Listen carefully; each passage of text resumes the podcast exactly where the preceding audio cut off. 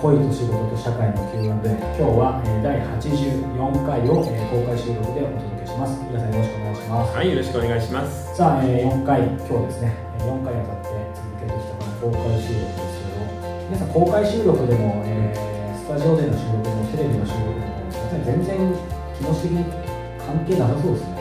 そうですね、もうあのどこに行っても何か無理に作ることができなくなってしまったので、なんとなく行って、なんとなくいい感じでこなしてくるっていうのがなんか癖になりましたね。最初今振り返るとそのデビュー、えーと20年前いや、でも初めてあのテレビのワイドショーのコメンテーターで生で出た時には緊張しましたよ。例えば今その映像が見たとしたらやっぱ明らかに違いますけど違います硬いなみたいなのあるんはですか、い。それにあの喋りながら必死で考えてる感じが伝わるので、それって見てる人にも多分伝わりますね伝わったと思います。ビフォーアフターすればはい。いやもうね本当に今も冷や汗をかくんですけど。はいえーブロードキャスターっていうはい番組あったじゃないですか、金曜日のはい。夜かな、はい。土曜日の夜か、えー TBS でやってたやつなんですけどその番組に出た時にあのオシム監督が、はえー脳出血で倒れたんですいよ。倒れましたね。であのえー、瞳さんに振られていやオシム監督まあいろいろありましたけどこれだけ本当に愛するものに出会えたんだからいい人生でしたよねって死んでしまったような コメントで終えちゃったんです。そしたら瞳さんが急に慌て出していやいや元気になっていただきたいですねって言った時にああやっちゃったって思いましたね。確かにそうかも。いやもう衝撃でした。ねうんお悔やみの言葉を言ってしまった。な生放送ですもんね。生放送です。ちょうどあれ2007年ぐらいですよね。そうですね。懐かしいですね。はいまあ、イラさんにもそんなことがあったわけあります。ねはい。はい。まあまあそんなイラさんからすると今はもう余裕ということですね。これねいやそんなことないですよ。これ録音ですね。なんかねやっぱりやらかしますよね時々。でもそれもいいかなにしてないですよね。そうですそうです。あの本当にテレビはあの収録が終わった瞬間に忘れればいいんですよね、うんうんはい。あんまり気にされてないのかなと思いつつ今日は84回、えーこんなご質問をいただいています、はい。46歳女性の方からです、えーこんにちは。いつも楽しく拝聴しています、えー長男は今小学1年生なのですが学校の図書の授業がきっかけで本をたくさん読むようになりました。連日図書館に通いながら現在の読書数600冊。いいね。すごいですね、うん。でもどちらかというとクラスで読書量がナンバーワンの女の子に対抗して読んでいる感じで本の内容が頭に入っているのかと考えると疑問です。うん。読んでいるところを見ていても速読？と思うほどパラパラ読んでいてこれでいいのかなと思ってしまいます。石田さんは子供の頃からかなりの読書をされているといろいろな記事で読みましたが、えー、皆さんの読書のペースやどんな本を読んでいたか教えていただけます。せんかということです。はい了解です。あのね一つだけ言っておきたいのはあの友達と競うのでも全然いいんですよね。あのパラパラでも全く構わないです。なので本当にあの羨ましいぐらいその読書の習慣が身についたっていうことだけであの生きる上でのすごいアドバンテージになっているんであの温かい目で見守ってやってほしいですね。それとあの言っときますけど一冊本を読んだとか、まあ、何十冊でもいいんですけどそれで何か身についたみたいな貧乏臭いことを言ってはいけません。本ってそういうふうなものではないので頭に入ってるとか身についたみたいなことで判断しちゃダメなんだよね、うん、逆に言うとこの本読んで一冊読むと変わるみたいな本はまた逆に怪しいあの世の中の本屋さんってこれを一冊読むと人生が変わるとか、えーこの一冊で1億円稼げるみたいなクズ本がいっぱいあるじゃないですか。火をつけてしまう。えあの手のものに関しては本当にあの著者も本もクズなので絶対に触ってはいけません。もうね本当にやめた方がいいよ。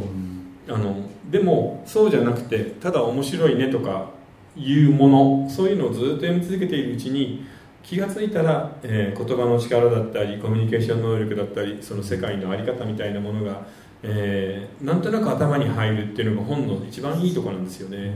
なのでね小学校1年生で600冊って言ったらもう本当に1冊10円とか100円とかお立ちにあげたいねこの子に、でも飯田さんご自身も振り返ってですけど、はい。やっぱりもちろんね大人になってから読んでも全然いいと思うんですけど、はい。本当に小さい時にこういううん。経験した方がなんかたくさんたくさんというかだからはい。本親しめる読み読めるようになるっていうのはあると思います小さい時の方が、ありますあります。それはね何よりもその時自分が関心を持って面白いと思っているものを読むことなんですよね。うん。なのでもしポケモンが面白いんであればポケモンの本ずっと読んでていいですよあの正直そんな好きじゃありませんけど解決ぞろりとかでも構わないです。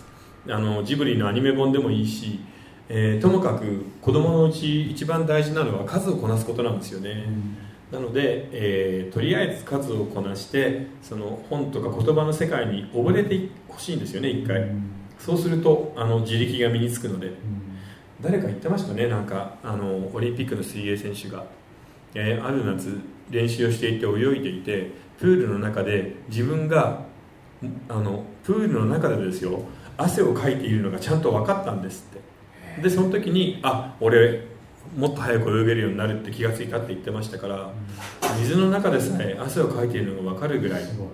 だからこれもそうなんですよね。本の中で、えー一度本当に溺れてしまって自分と本の世界がこう区別がつかなくなるぐらいになっていくと、えー本当の力がつくと思いますね、じゃあやっぱり圧倒的な量っていうのは決して無駄にならないし、はい、あのーそれは創作でも、まあ、読書でもそうなんですけれどやっぱり量は質を担保すると思いますね、うん。なのでともかく数をこなせば絶対に良くなるはずです、実はさっきね控室のあの先冒頭お話ししたようにあのオンラインサロンのショートショートコンテストの、たくさん応募が来たんでイラさんがまだ読み終わってなくてうん。読んでましたけどそれ見ててもそうですけどいわゆる、まあ、速読っていう言葉嫌いでしょうけど、はでも早いですよね。それもだからこのうん。彼のようにもうそういうふうにずっとたくさん読んできたから読むスピードすごい速いと思うんですけど。そうですね。ただ読むスピードはあの本当にあの3段階4段階ぐらいのメモリーをこう切れるようになるのであのなんて言うんでしょうね。例えば僕今あの東京大空襲の話を書いていますけれど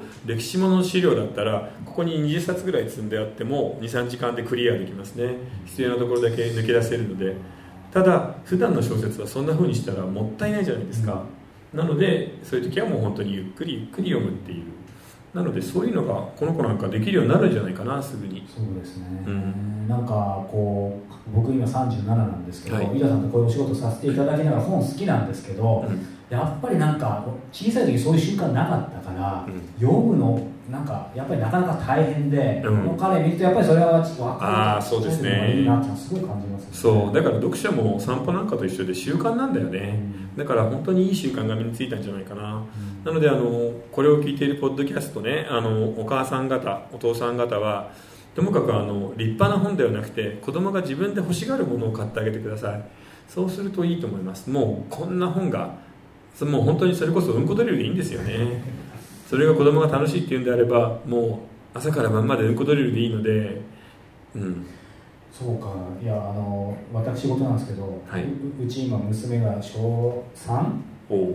かな、えー、と一番上の娘小3なんですけどなんか本い買ってっていうから、うん。言うと毎回怖い話のなんか漫画の本ではい。本当にそればっかりなんですけど、そうすると僕としてはやっぱなんか文学なんとかとか一番いけないお父さんってことですよね。いやそうしたらい怖い話の面白い小説系のやつどうですか？小学校の冒険ものとかありますから例えば、えーほらあの人。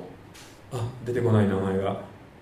あの山本周五郎賞をちょっと呪われた家みたいな話で撮った岸さんじゃうなんく岸さんじゃなくて女性なんですけどえみんなわからない？えーっとで出てこないねこういう時はね。なのであの学園スリラーものとか学園怪談ものの小説とかあるのでそういうの。で漫画であればほら柳氏涼子さんみたいな超本格かっこいい怪談漫画みたいなのでもいいしなんか今の話聞いてたら、はい。もうそうとにかく読んでくれてればいいかなっていう、うん。もうペラペラしてるだけでも満足しないとダメだなっていう、うん、あでもそういえばあのつい日曜日に対談をした辻村さんの学園ものなんかもいいですよ。自自作自演。はいはい。うん。そうか。そう。彼女のもいいですね。そうそう。ん。うん。じゃあちょっと参考にさせていただきますけど、はい。ちなみにそうか。イラさん。は、まあ、読書のペースだったり、まあ、例えばその小1ぐらいの時あとどんな本読んでたんですか？いや僕はもうあのその頃はあの鉄人28号からウルトラ Q とかウルトラマンの世界だったんですよね。なので、えー僕が探していたのは宇宙船と恐竜怪獣です。なのでそれを見つけたのはあの図書館の児童室で、えー50年代のアメリカ黄金時代の SF ですね、えーアシモフ、えーベスターハインライン、えーブラッドベリーといった海外 SF をバカみたいに読んでましたね、最初はよくわかんないけどなんか読んでた感じなんですか？っていうか最初からよくわかりますよ。だって宇宙船で冒険に行ってうん。宇宙で怪獣と戦うんですよ。こんな面白い話ないじゃないですか。わかりやすいし、えそうか。じゃあまあね。まずやっぱり自分の好きなものお子さんの興味あるものから入ってってあげれば全然問題ない、いやいいと思います、うん。これ大人でもそうなので大人で本当に本が読めないんですけどっていう人は、えーじゃあポルノを本当に読んでみるといいと思います、進みそうですよ。ね、え。ー自分の好きなシチュエーションの、うん。えー年上ものとかあのーえーなんですかハーレムものとか読んでくださいなんか興味関心に応じて、はいいいと思いますはい さあ、えーこの番組では皆様からのご質問を募集しております。ぜひ恋や仕事、社会に関する、えー疑問をお寄せください。ということで、えー今日は第84回を公開収録でお届けしました。皆さん、そして会場の皆様どうもありがとうございました。はいありがとうございました